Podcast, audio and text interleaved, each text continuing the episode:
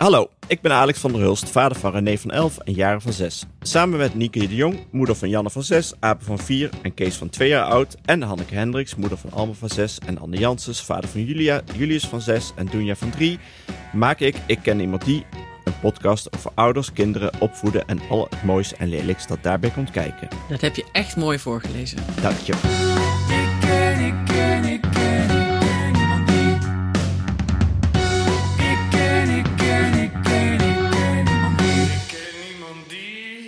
Met vandaag een speciale aflevering vanaf de Nijmeegse Radboud Universiteit. Ja, lekkere Nijmeegse aflevering.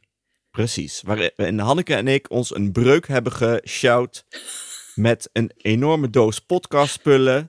En wij als twee oude boomers tussen de studenten de weg niet konden vinden. Het was wel voor het eerst, want ik ben voor de pandemie ook nog wel eens op de Unie geweest. En toen ervoer ik dat nog niet zo. Maar nu had ik het echt het gevoel, ik ben oud en ik, ik sta niet meer aan de kant van de studenten. Ik sta aan de kant van de oude mensen. En ik vind het niet leuk om te zeggen, maar zo keken ze allemaal naar je. Ja, dat, het, het is, eh, ik kan niet meer doen alsof ik een student ben. Ze zeiden ook niet van, hé, hey, eh, welke collegezaal moeten we hebben? Maar meer van mevrouw, U moet ze daar de trap af. ja, u bent hier verkeerd. En ondertussen hadden we een hele grote plastic bak waar ik al mijn. Ik moet nog een keer een flightcase kopen. Waar, waar, waar ik alle microfoons en zo in heb. Maar ik had ook net handcrème opgedaan. Dus die handvaten waren heel glibberig. Dus elke 10 meter hebben we geruild. Ja, Ja, want de Radboud Universiteit wil het autogebruik ontmoedigen en hebben daar al wel een parkeergarage, maar die is wel op twee kilometer afstand van allerlei gebouwen. ja, dus het was wel weer een avontuur. Maar gelukkig was het wel een goed gesprek. Met wie gingen we praten? Gaan we praten, dat met- kunt u zo horen. Je, Ja, je. we gaan met Roseriet, we gaan met Roseriet Beijer praten, die heel veel weet over opvoeden en vooral over wat er allemaal niet waar is in opvoedboeken. Top. Veel luisterplezier.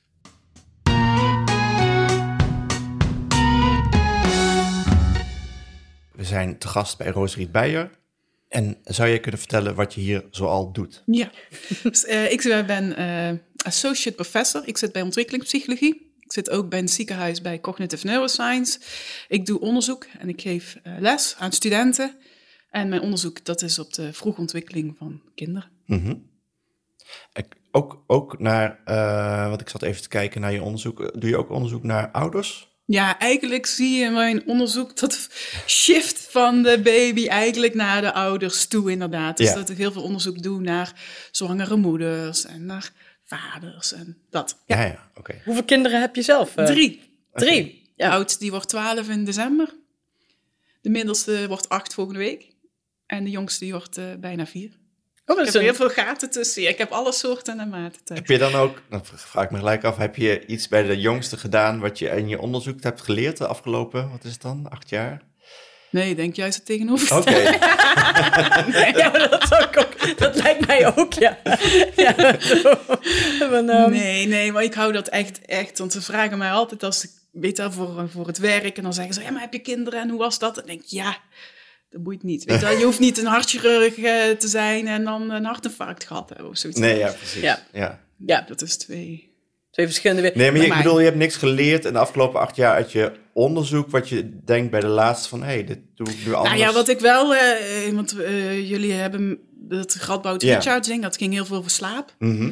Nou ja, mijn derde sliep niet. Nee, want dat vinden alle, al onze luisteraars eigenlijk interessant. Ja. Dat slaap. Ja, want dat vinden wij ook ik heb interessant. daar echt ja. geen antwoord meer op, omdat ik...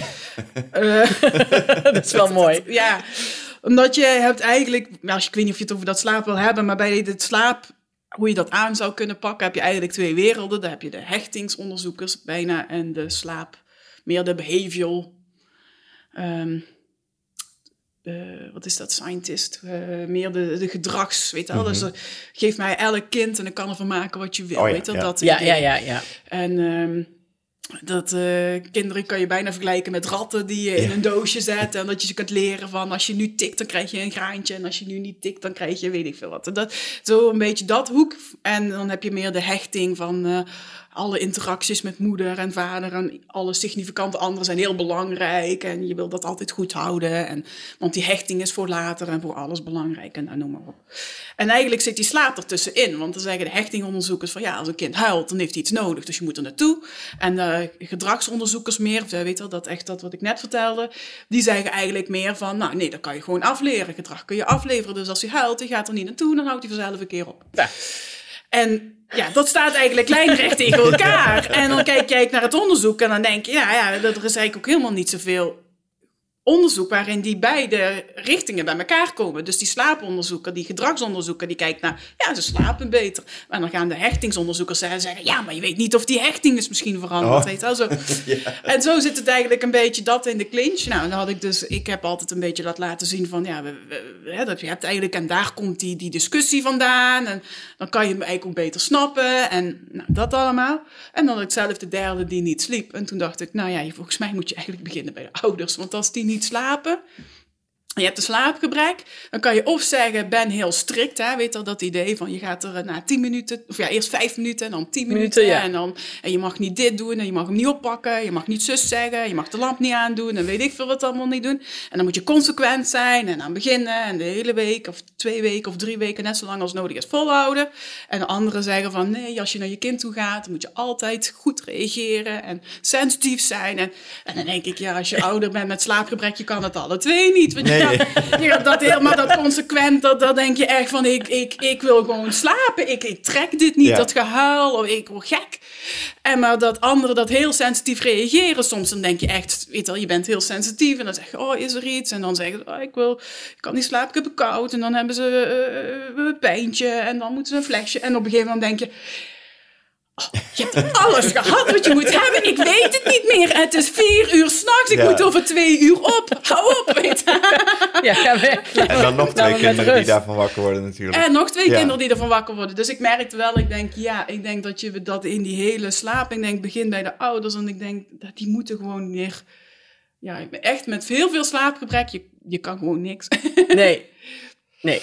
Ja, Nee. en daar ging ook een beetje het artikel over. Die opvoedboeken, die gaan ook uit van een soort theorie. Ja. En waar de praktijk natuurlijk zich nooit toe verhoudt. Dat Nee. is altijd weer anders.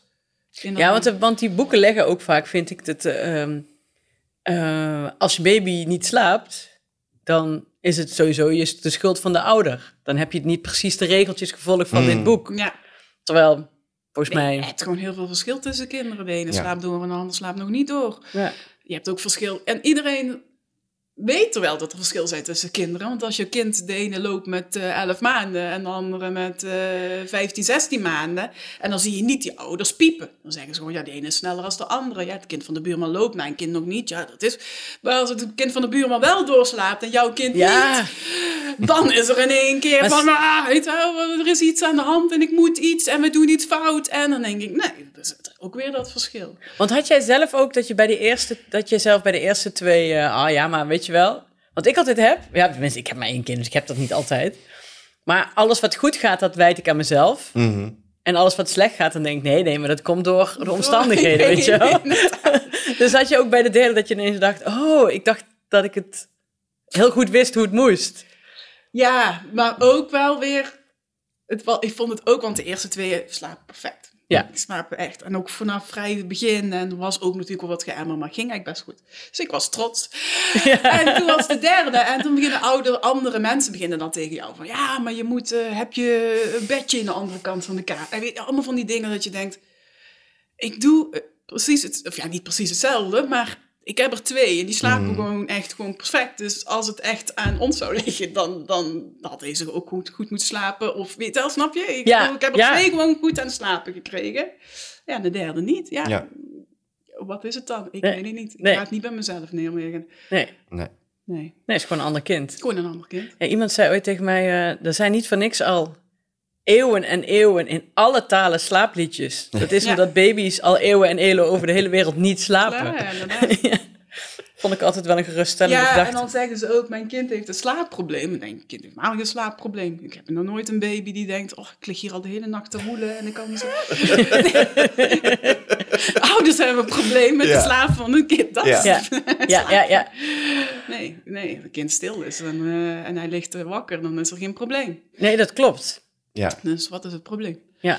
Maar heb je dan wel, ehm, eh, je doet onderzoek en je vergelijkt onderzoek, maar heb je dan het idee, komt dat onderzoek iets verder met wat we weten? Of is het gewoon, zitten we zo ver aan het begin nog dat misschien ooit verder gaan komen, maar... ehm, Nee, ik denk wel dat we verder komen. Zou heel dramatisch. Dan zou ik er als wetenschapper meteen Ja. ophouden, volgens mij. Nee, dat, dat niet. Maar het, het, het heeft wel lange adem nodig om terecht te komen weer in de praktijk en bij de nieuwe ha- richtlijnen, Hm. bijvoorbeeld, dingen. En dat Ja. komt door die tegenstelling eigenlijk, van die twee. Ja, bijvoorbeeld bij het slapen, inderdaad. Ja. De tegenstellingen. Ehm, ook omdat als er een onderzoeker is die een onderzoek heeft gedaan, dan staat, lees elke discussie, staat er, ja, wij zijn een van de eerste die dit bekijken. hm. Er moet eh, meer onderzoek komen, weet je, dat is altijd de dood, staat overal in. Maar ja, eh, krijg maar eens een subsidie om slaap van baby's weer te gaan onderzoeken. Dat vindt Ja. de overheid helemaal niet interessant. Oh. Dan denken ze, weten we toch allemaal al wel. Dus het is ook wel weer heel, ja, je moet altijd innovatief bezig zijn en allemaal gekke dingen erbij gaan halen. Of, of weet ik het, eh, ja, kapjes of, of weet ik veel, nieuwste armbandjes om op een nieuwe manier slaap te meten, wat we nog nooit zo gedaan hebben. Dan krijg je er misschien geld voor. Maar als je gewoon basics wil weten, eh, nee, dat is heel moeilijk Oh. om daar geld voor te krijgen. En dat zou je wel graag willen. Eigenlijk wel. Die Ik richting denk, op, we zitten ja. heel vaak, sluiten we niet aan bij wat we al weten. Dan gaan we er veel te hoog boven zitten. Ja, ja. Weet je wel, omdat we moeten innovatief en vooruitstreven. En dan denk ik, ja, maar we zitten eigenlijk hier dingen die we eigenlijk eerst zouden moeten onderzoeken. Eh, een soort basis, om dan op verder te beduren. Ja, Ja, wat er best wat op kan leveren als ouders minder vermoeid zijn op het werk en... Ja, ik, dat, dat- is wel echt een van de, van de dingen waarom ik dus eigenlijk nog steeds maar denk, geef ze toch maar gewoon langer verlof. Mhm. Want die kinderen weten gewoon dat er op drie maanden echt nog heel veel kinderen niet doorslapen. Als ze avonds nog een fles nodig hebben of 's morgens heel vroeg. We vragen best wel veel, vind ik, aan eh, moeders en vaders, allebei. Eh, om, ja, als je doorslaapt, prima. Maar als je niet doorslaapt, dan zit je de hele nacht te handen. En volgende ochtend moet jij weer gewassen, gestreken en in de plooi eh, ergens heen. En eh, de hele dag presteren. En s'avonds begint het hele riedeltje weer opnieuw. En je ziet eigenlijk dat ouders het op het werk best wel goed doen. Maar dat ze thuis eh, moeite hebben. ja. Mhm.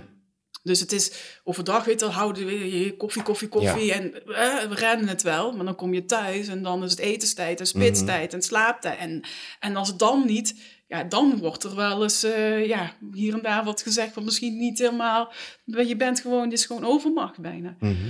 Dat denk ik, ja, weet je, dat, ja, dat vind ik, ja. ja. En zeg je dit, eh, of tenminste dit pleidooi, is dat voor de ouders? Of eh, weet je ook al de- of dat doorwerkt op kinderen als ouders zo Nou, zijn? ze hebben best wel wat onderzoek gedaan als je kijkt naar, eh, nou, naar wanneer moeders gaan werken. Mhm. Bijvoorbeeld hoeveel uren moeders werken of wanneer ze beginnen met werken. Echt gewoon die, die, die soort eh, objectieve. Mhm. hè? Dus dingen die je gewoon iemand kan vragen. Ik kan vragen hoeveel uur werk jij? Een soort CBS-onderzoek. Een soort ja. CBS-onderzoek. Dat hebben ze eind jaren 70, begin jaren 80, nou, richting jaren 90, zo eh, begin 90, hebben ze daar al heel uitgebreid onderzoek bijvoorbeeld in Amerika naar gedaan. Omdat ze allemaal heel bang waren, omdat de hechtingstheorie opkwam van, oh, hechting weten we heel belangrijk is. Nou, als die moeders dan gaan werken, nou, dan kan dat nooit goed komen. Dus we willen weten wat nou het effect is van werk van moeder met name toen de tijd op eh, bijvoorbeeld hechting. En dan vinden ze niks.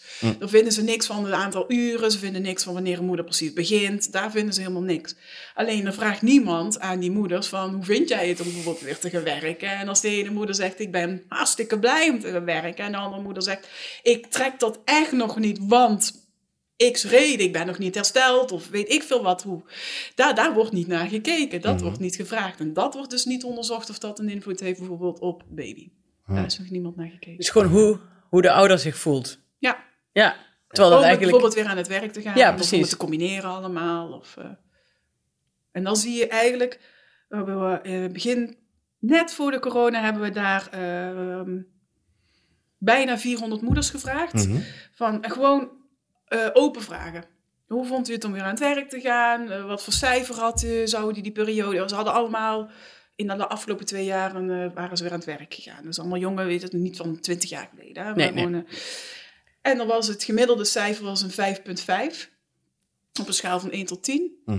Dus meer dan de helft die gaf het een onvoldoende. Ja. En eh, meer als eh twee derde van de moeders die noemden alleen maar negatieve ervaringen als ze aan die periode dachten van dat ze weer aan het werk gingen toen ze de baby hadden. 15% gemixt. Dus die zeiden, nou, ik was moe, maar ik was blij om mijn collega's weer te zien. En 20% was echt helemaal blij. Die waren blij om weer aan het werk te gaan. Dus dat betekent dat vier op de vijf moeders moeite heeft met die periode daar.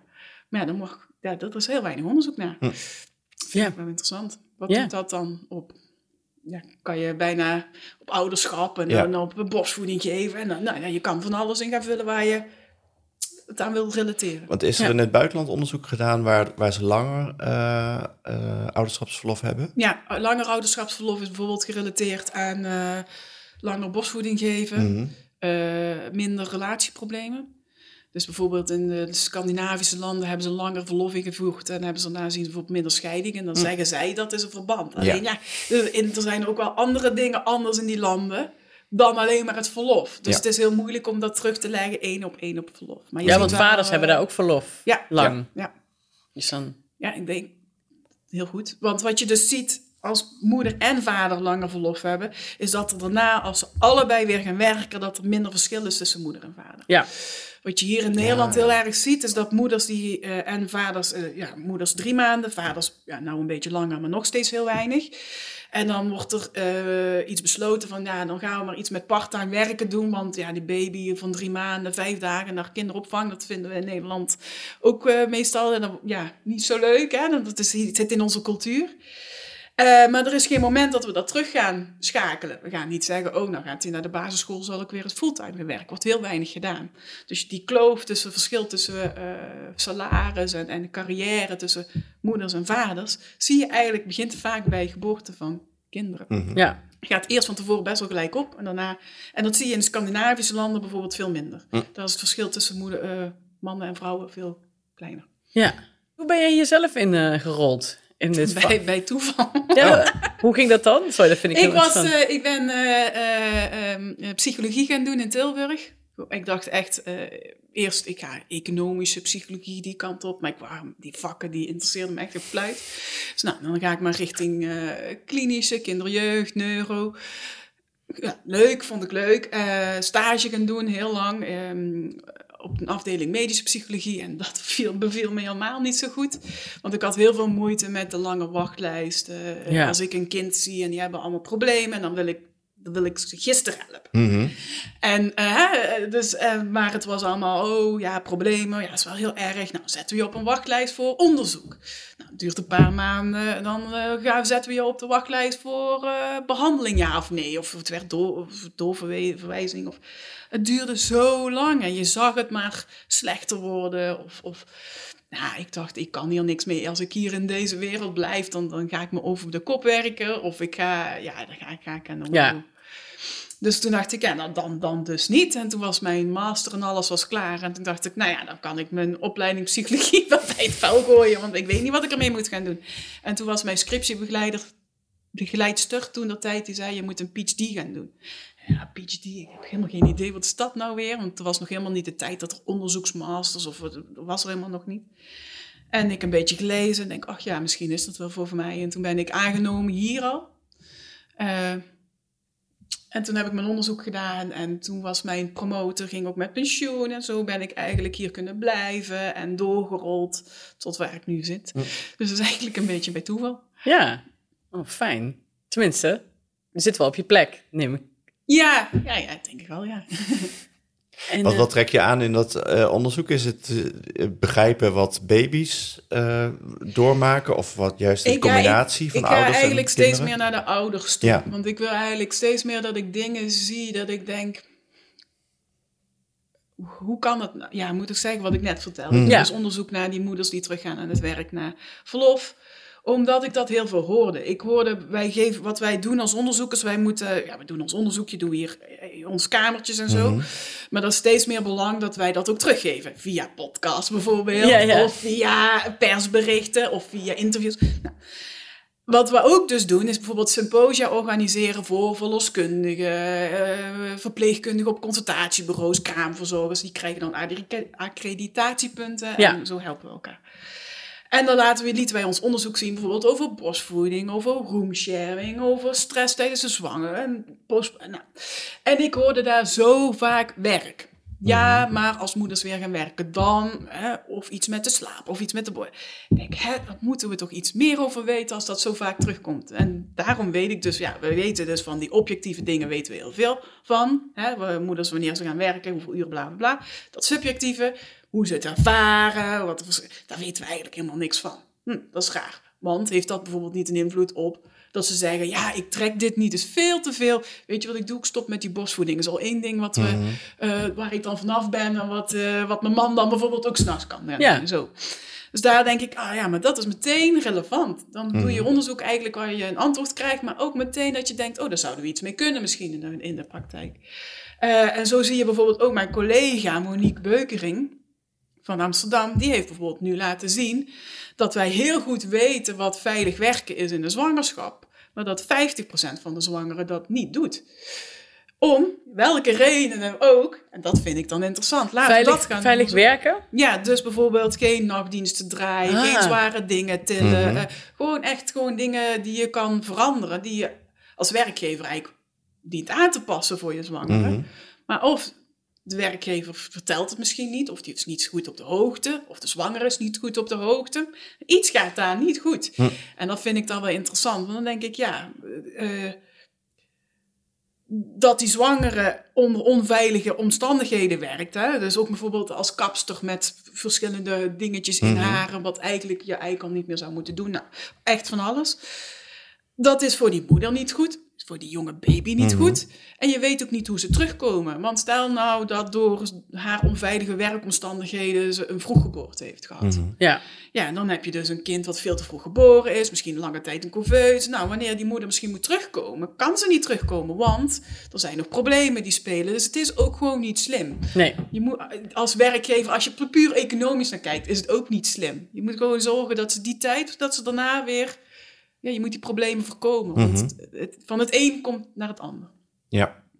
Dat vind ik wel interessant. Dan denk ik, ja, dat is meteen relevant. Dat doe ik liever als, oh, als we ergens iets met een joystickje links of rechts, dat vind ik niet meer zo interessant. nee. ja, want je bent veel dus met lange termijn of lange termijn gevolgen ook bezig. Ja, we weten dat eigenlijk. We weten, we weten nooit genoeg. Nee. Maar we weten heel goed dat eh, een baby in de vroege jaren, dan noemen ze de eerste duizend en één dagen, hebben jullie vast wel van gehoord, dat die heel plastisch is. Zoals Nee, wat is de duizend en één dagen? Ja, dat, zijn de, dat is de moment van conceptie tot de eerste, tot de tweede eh, levens, tot Ja. de tweede verjaardag. Dat zi- zijn ongeveer duizend dagen. Ja. En dan noemen ze de kritische duizend dagen of de duizend dagen die heel belangrijk zijn voor de ontwikkeling van het kind. Waarom? Kind is heel plastisch. Een kind ontwikkelt zich heel snel. Dat weten wij, dat weet jij, dat weet ik. Hè? We weten van eh, hoe als je elke keer een echo gaat doen, dat je denkt, zo, hè, eerst was het een boon en dan is het in één keer een baby. Je weet ook het eerste jaar heel hulpeloos en in één keer aan het einde van het jaar kunnen ze kruipen, bijna lopen. Dat je denkt, wow, dat gaat hartstikke snel. Dat is, eh, je zou zeggen, hij is heel ge- ehm, kwetsbaar. Dat zou je niet zo moeten zeggen. Hij is heel plastisch. Hij is heel gevoelig voor alle positieve dingen omgeving, maar ook eh, voor alle negatieve dingen Ja. in de omgeving. En dan weten we gewoon van, nou, als die duizend dagen goed gaan, dan is dat later. Zie je bijvoorbeeld eh, betere mentale gezondheid. Maar ook En, en wat is, eh, wat is hartinziekten. goed? Wat, wat zien jullie als Ja, dat goed? loopt uiteen van de voeding tot de zorg, tot de slaap, tot alles eigenlijk. Dus Ja. eh, die duizend dagen bijvoorbeeld, die zijn een beetje ook begonnen met eh, David Barker. Die ging in Engeland, die legde twee mappen op elkaar eh, waar kinderen wonen en hun geboortegewicht. En dan zag je bijvoorbeeld overlap. Eh, waar kinderen in een... In, eh, buurten woonden waar de sociaal-economische status lager waren, werden kinderen geboren die lager waren geboortegebied. Dat was helemaal toen. Maar bijvoorbeeld ook heel veel aangehaald worden de studies uit de hongerwinter. Ja, Hè, dus de baby's geboren tijdens de hongerwinter, eh, de baby's die zijn eh, gedragen tijdens de hongerwinter, dat ze zien dat die later allerlei dingen hebben. Dat loopt uiteen van eh, grotere kans op hart- en vaatziekte, kanker, ja, van alles. Nog, nog wat depressie. Nou, door de stress en door de honger. door de, Ja. ja. inderdaad, je Ja. weet niet wat. Je kan Nee. niet zeggen, ja, de hongerwinter, wat was dat? Eh, nutritietekort, stress omdat het oorlog was, kou omdat er geen, geen brandstof was. Maar je weet gewoon, als die omstandigheden niet goed zijn, en ze zagen eigenlijk met name de kinderen die in het eerste trimester waren. Oh ja, dus ja. die eigenlijk pas geboren werden ver na de hongerwinter. Die hebben ook, weet je, die, die proefpersonen, die zeiden ook altijd, ja, wij zijn controlegroep, want ja, wij zijn ver na de hongerwinter geboren.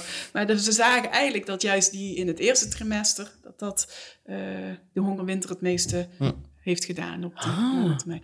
En als je dat allemaal, on, en dan, zo kan ik nog heel veel vertellen, ga ik niet doen, eh, bij elkaar legt, weten gewoon, ja, die, die eerste, de stuk zwangerschap, het eerste jaar, de eerste twee jaar, zijn gewoon heel belangrijk.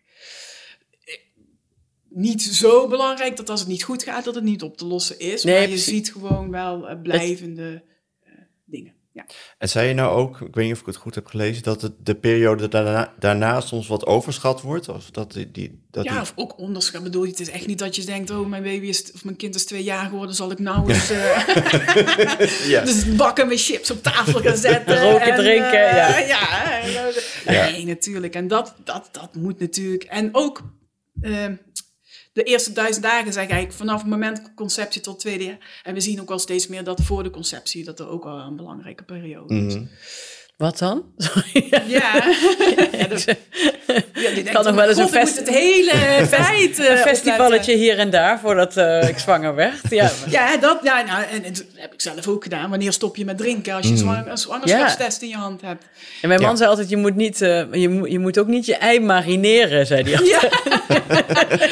ja, maar bijvoorbeeld de podiumzuur is een hele bekende. Ja, oké. Ja, ja, precies. Zo, en, en, en eigenlijk denk ik wel dat wij dadelijk richting een periode, misschien over 20, 30, 40 jaar, dat je eens een keer naar een verloskundige gaat als je een kinderwens hebt. Ja, Mhm. En dat je misschien toch wel nadenkt, ik ga al eh, toch wel stoppen met roken voordat ik zwanger word. Ja. Niet pas als ik de zwangerschapstest in mijn hand heb. ja. Maar ook stress en dingen. eh, bijvoorbeeld, we hebben laten zien in ons onderzoek ehm, eh, eh, eh, moeders die aan een oorlog zijn blootgesteld, net voor de conceptie.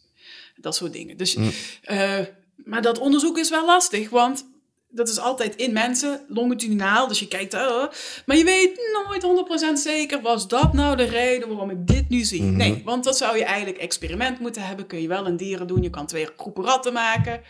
Eh, de ene groep ratten die stress je voor de conceptie, Ja, en de andere precies. groep doe je dat niet. Maar dat kan niet met mensen. Nou, Nee. dat kan niet met mensen. Doe je dat met die ratten, vind je inderdaad wel effecten op de offspring en zelfs op generaties na die offspring.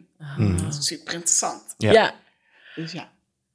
Zit- ja. Stress. Nee, nee, nee, Nee, nee, ik maak een grapje. Nee, ik maak een grapje.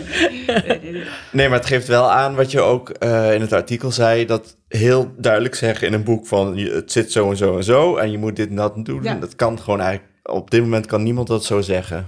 Je hebt misschien voor een paar basale dingen, eh, stress is niet zo goed, eh eh borstvoeding Ja. is wel goed. Je moet ze ook eten geven. Ja, en eten kijken geven dat is ook wel goed. Ja, ik vind het wel. Ik vind met die opvoedboeken, die houden eigenlijk heel vaak in rekening met het kind. En die gaan ook Mm. een beetje op de maakbaarheid. Maar ik denk, ja, niet elk kind is hetzelfde. Nee. En we hebben bijvoorbeeld ook een stuk literatuur die zeggen dat kinderen met wat moeilijker temperament, noemen we dat. Dat mag je eigenlijk niet zeggen, want ik vind het nooit leuk om een kind moeilijk te noemen. Al bij de geboorte, dat je denkt, nou, dat is al wel een moeilijk kind. Lastige kinderen. Ja, een kind met een, een, een persoonlijkheidje, een temperament, die wat sneller eh, bozig is, of huilt, of banger is.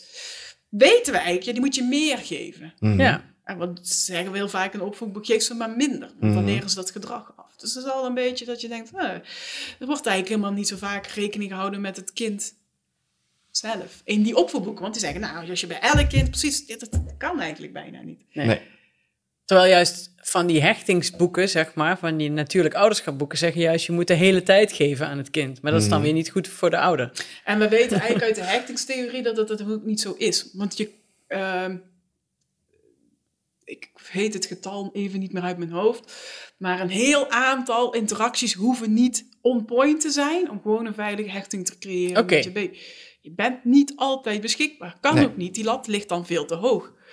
Dat kan je van jezelf niet vragen. Je bent ooit, zit je gewoon op de wc. Als je baby haalt, weet je of in de douche, dan moet je toch van tevoren even jezelf nog afdrogen. Weet je? Ja. Het- dat kan niet altijd. En dat, dat hoeft ook niet altijd. Alleen als je zorgt dat het gros lekker loopt, Mhm. dan ben je al een heel eind. Ja, dat noemen ze ook dat good enough parenting. En eh, Ja, Daar zijn wij van. ja. inderdaad. ook al staan ze op de deur te bonzen van die wc. Kun je ook zeggen, even wachten. Ik heb de krant nog niet uit, roep ik dan. We, we moeten dus op een gegeven moment. Dat, kijk, we hebben nu. Ik, heb, ik, ik doe vroegontwikkeling. Hè? Een baby van zes weken kan Ja. je niet zeggen. eh, papa Nee, moet nee, even nee. de krant uitlezen. Mm. Nee, dat nee, snapt nee, hij niet. Een kind van een jaar of acht, negen moet dat snappen. Dat hij niet altijd meteen kan krijgen. Nee, dat zou helemaal niet goed zijn. Soms moet je wachten. In de klas moet hij ook op de beurt wachten. Hoort er een beetje bij. Mhm. Moet je gewoon leren. Ja. Ja. Ja. Ja, en dat die... Ik zat toevallig laatst een roman te lezen uit de jaren dertig... waar het dan heel strikt over... Maar waarom dan? Ja. Maar goed, ga door, sorry. Dat was heel leuk, Hans, Vallada. Eh, en die krijgen dan een baby en dan gaan ze tegen elkaar zeggen... die moeten we nu laten huilen. Het was heel strikt van eh, negeren alles. Ehm, maar goed, daar heb je dus inderdaad... Volgens mij klopt dat van de, dat ze toen kinderen zo opvoeden. Gewoon laat, laat me liggen. Eh, ja, dat, valt, dat zijn dus de boomers eh, ongeveer. Daar valt van alles over te zeggen. Maar ja, ze zijn ook weer niet doodongelukkig natuurlijk. Bij die hele extreme negeeropvoedingen. Ja, Of- dat, wat je ziet bij een, eh, als je als een kind heel vaak bot vangt, bij Mhm. een- zo zou ik het dan zeggen, dat je dan een kind, dat je dan, ze- noemen ze een voidend hechtingsstijl, Ja, dus een eh, vermijdende hechtingsstijl. Ik doe meer Engels als Nederlands, daarom zit het- het niet in mijn Nederlands in mijn hoofd. Waar een kind eigenlijk geleerd heeft, joh, ik kan wel bij mijn moeder gaan of bij mijn vader gaan, Krijg toch nul op request, ja. Dus Ja. ik los het zelf wel op. En dat ene kant zeggen ouders heel vaak, en dat vind ik, dat wil ik ook juist. Maar het kan ook wel voor stress en dat kind, ik bedoel, als die niet, als die, I don't know, ziek is of Mhm. heel hard valt, dan denk je, ja, weet eigenlijk niet zo goed waar ik heen moet Ja. gaan. Ja, dat is ook natuurlijk, dat is natuurlijk niet fijn. Nee. Nee. nee, precies. Maar het is niet onoverkomelijk. Ik bedoel, eh, ehm, in de normale populatie, zoals ze dat noemen. Dus als je zegt, ik pak duizend mensen van de straat. Dan zeg ik ongeveer 60% heeft een veilige hechting vroeg in het leven en 40% niet. Hm. En daar zitten al die variaties in. Zo'n variatie als ik net noemde, maar je hebt nog andere variaties. Kijk, eh, dat is in de normale populatie. Dus het kan niet zijn dat die 40% gedoemd is te mislukken voor de rest van het leven. En, en dat het alleen maar. Nee, dat is het niet. Nee. Maar het is vaak wat ze het noemen een, een risico. Wat als je heel veel andere dingen daar ook nog bij krijgt. Dus bijvoorbeeld Ja, een, ja. een ongelukkige romantische relatie. Of er gebeuren andere dingen later. Dat het begint op te tellen. Ja. En dat je dan onderhand denkt: wow, nou zeggen er heel veel dingen. Nou, dan dat dan een kind kan ontsporen bijvoorbeeld. later. Ja, ja. Nee, want ik zat, toen ik dat las, had ik me af te vragen van... eh, dat is misschien generaties zo geweest. En wat heeft dat dan voor een invloed op bijvoorbeeld... ja, die oudere generaties die we kennen. Onze opa's en ouders misschien, die wat moeilijker, over, moeilijker met emoties omgaan. Maar ook lastig te zeggen. Dat is dus heel allemaal, lastig ja. te zeggen, want ja, in de jaren dertig waren er nog andere dingen Ja. anders dan nu. Hè? Dus ja, dat precies. is wel heel dat lastig heel veel om te anders. zeggen. Ja, van, ja, ja. Oké, ja. Ja, ik ken een verhaal van iemand, daar maakt de hele familie nog grappen over. Dat zij, eh, dat is een van die oudere tantes. Oh ja, maar die heeft de eerste twee jaar gewoon in de box gezeten. Omdat iedereen aan het werk was op de boerderij. Ja, Maar daar maken ze Ja. nog steeds grappen over. Oh nee, maar zij weet dat, zij heeft twee jaar in die box gezeten. Gezeten. Dat is, maar dan moet ik altijd, als ik haar zie, moet ik er altijd om Oh knippen. ja, daar hebben we toch ook een keer zo'n voor, voorbeeld gehad van iemand wiens verjaardag werd vergeten in het gezin van elf. En, eh, ja. ja. Dat is mijn, mijn schoonvader. Oh, dat kan Volgens wel, mij. Ja. Ook zo, ja, ja, goed, dan wordt het al snel geroepen traumatisch, maar ja, goed. Het is allemaal, dat weet ik ook allemaal niet. Nee, hoor. precies. Nee, ik denk niet dat je van één situatie of één gebeurtenis kan zeggen. En toen, daar is hij verpest voor de Nee, dus mijn Nee, schoonvader heeft heel veel zielige verhalen. nou ja, als dat je vindt bij hij elf ook- zit, dan Dat zit vindt je hij ook leuk om te vertellen. Precies, Dus ja. ik, Carrie, vertel nog eens. En dan gaat hij... Hij heeft een vriend van hem waar wij altijd op, eh, in Frankrijk op vakantie gaan. En die heeft, een, no- die heeft echt een erge jeugd gehad. Dus dan zeggen we altijd tegen haar, ja, maar Ole wint. Ja, ik kan proberen wat je Ja. wil. Je hebt alle verhalen. Ja. Nee, nee, nee, kan. Maar goed, nee, maar dat is natuurlijk... Ja, nee, maar ik kan me voorstellen als het dan... Dan heb je op een bepaalde manier misschien ergens niet een achterstand, maar wel een... een buffer minder of zo. Ja. Ja, Ja. precies, ja, precies, ja. Dat is vrouw. Dat kan ik me wel voorstellen. Ja, het kan een optelsom zijn, met, of met heel veel pech, dat je dan net ook dat, Ja. net die inderdaad, wat je zegt, die buffer eh, niet Ja. hebt. Inderdaad. Ja. Zo, zo, zo kan je het het beste zien, denk ik. Ja.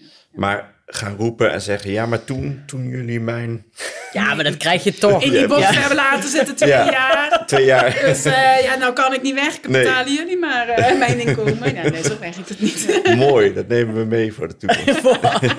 Als we ons- Eh, Alma komt wel aankloppen als hij 26 is Ja. en de therapie ik gaat. kan alles terug luisteren. Ja, die kan alles terug horen.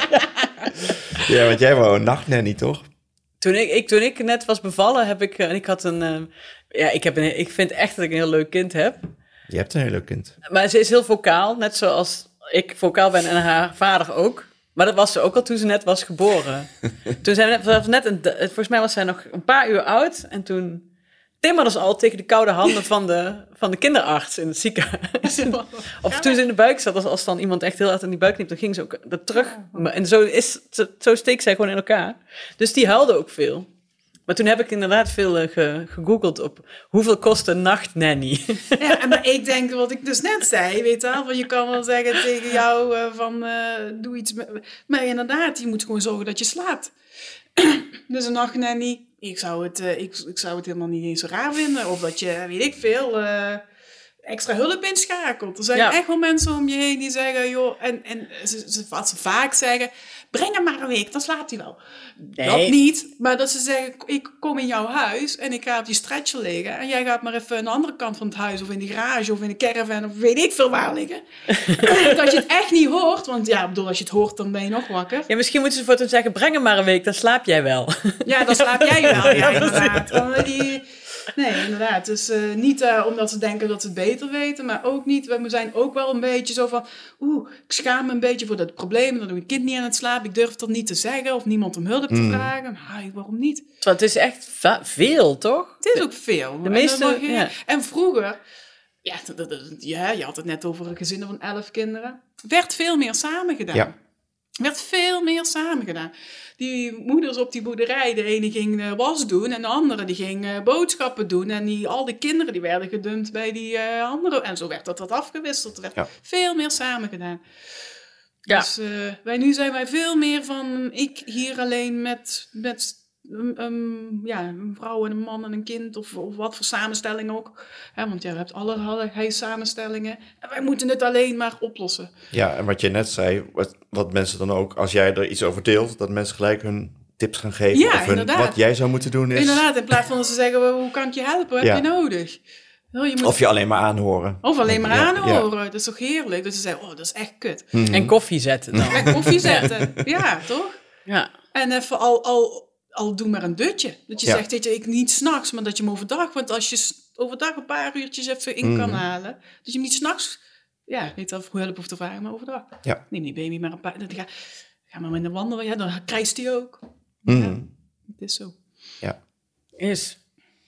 Ja, Alma sliep altijd wel in de wandelwagen. Was toen heel lekker dun was ik toen. Toen kon ik Ja, echt uren per dag uren wandelen. lopen, lopen, lopen, ja. ja. Maar ja, heb je wel verlof voor nodig. Ja. En had jij dan ja, je eigen ja. verlof? Het scheelt natuurlijk dat ik mijn tijd wel goed kan indelen. Ja, maar goed. Ja. Nou, ik... eh, Ja. Wil jij nog iets weten? Nee. Nou ja, wat, wat je ook zei, eh, wat we ook hier heel veel hebben gezegd, eh, ook niet blind varen op de oeiekgroei. Nee. Maar goed, dat, eh, jij zei het ook en ik heb het zelf wel Ik vind het over- verbazingwekkend Ja. dat het boek nog steeds op Marktplaats en overal... Weet je, Ik kan het honderd keer zeggen en je mensen denkt, hoe gaan het kan toch dat boek er lezen. nog steeds zijn? Weet je wel? Ja, vooral omdat er ook eh, eh, zij, de moeder, en hij, het kind. Ja, ja, En dat vind, er- ergert mij heel erg in het boek. Maar wat, waarom oei, het, oei ik groei nog? Omdat je altijd externalisatie hebt van het probleem. Dat is fijn aan oei ik groei. Dan denk je, waarom huilt mijn baby? En dan pak je dat schema erbij. En eigenlijk, donderwolkje is eigenlijk altijd. En als het... En dan staat dan ook bij, ja, maar het kan per kind verplaatsen. Dus eigenlijk denk je, oh, maar ze is nou acht weken, ze huilt nog steeds. Oh, maar er is, is, komt een donderwolkje aan. Ah. Of er is net een donderwolkje geweest. Of we zitten midden in een donderwolkje. Ah, denk je, Ja. dat is gewoon omdat er zo'n sprongetje heeft. Dus wij zeggen dat nog steeds. Als, als, als Alma een beetje dwars is of zo, zeggen we... Oh, ze heeft een sprongetje. Ze heeft een sprongetje. Zes jaar oud. Is je oud. Ja, ja, inderdaad. Ja, nee, Ja. ja. nee. Ja, ik zou willen dat onze wetenschappelijke artikelen zo lang gelezen werden. Ja. Dat is niet goed. Ja, ja, ja. Misschien moet je Nee, een... eh, Nou, we willen nog een opvoedboek maken. Enkeltje, opvoed- enkeltje kolenhok had ik toch een grap. Nee, dat was een grapje. Nee, dat is een grapje. Nog een opvoedboek, ja. Nee, maar, eh, nee, maar ik denk dat het wel een geruststellende... Ik vind het zelf altijd wel een geruststellende gedachte van... ehm, ja, je, je moet gewoon een beetje... Ja, je moet gewoon al het advies slaan natuurlijk. Goed genoeg vind ik nog wel steeds. Goed genoeg ouderschap, ja, Ja. precies. Ja, good enough parenting, dat vind ik echt een hele mooie. Ja. En een oproep aan de overheid en werkgevers voor langere ouderschapsverlof. ja, en voor nu, ik denk dat er geen één werkgever luistert, maar goed. Nou ja, dat je, kijkt, en wie weet, wie weet, dat je alles kijkt, wat kan ik doen? Want echt, het is eh, voor mijn zwangere werknemer of voor mijn werknemer die eh, in die eerste jaren zit of weet ik veel wat. Want daar is echt eh, verschil te halen. Ja. Mhm. Wat je wel ook al ziet, is dat als je een heel groot bedrijf hebt, dat werknemers die een kinderwens hebben al om zich heen kijken. Hoe wordt hier omgegaan met ouders met kinderen? Hoe flexibel zijn ze bijvoorbeeld als ik van nachtdiensten af wil of als ik eh, minder wil gaan werken? En als ze het antwoord op de dan gaan ze al vertrekken. Mhm. Dus je ziet Ja. dat heel veel technische bedrijven hun nou, werknemers niet kunnen houden, die allemaal richting de 30 lopen. Nou, waar zou dat nou vandaan kunnen komen? Ja. Ja. Dus je hebt echt die flexibiliteit. Je wil je, nu zeker personeelstekort, je moet je mensen houden. Dus je moet, ja, ik denk echt dat je krijgt er veel voor terug. Mhm. Hier, hier. Yes. Zal ik hem uitzetten? Ja. Ik durf hem nooit uit te zetten, want dan komt er altijd nog iets interessants. Ja, dat klopt. Nou, dit was hem weer. Het is wel leuk, Alex, zo'n afkondiging doen. Nou, dit is de afkondiging.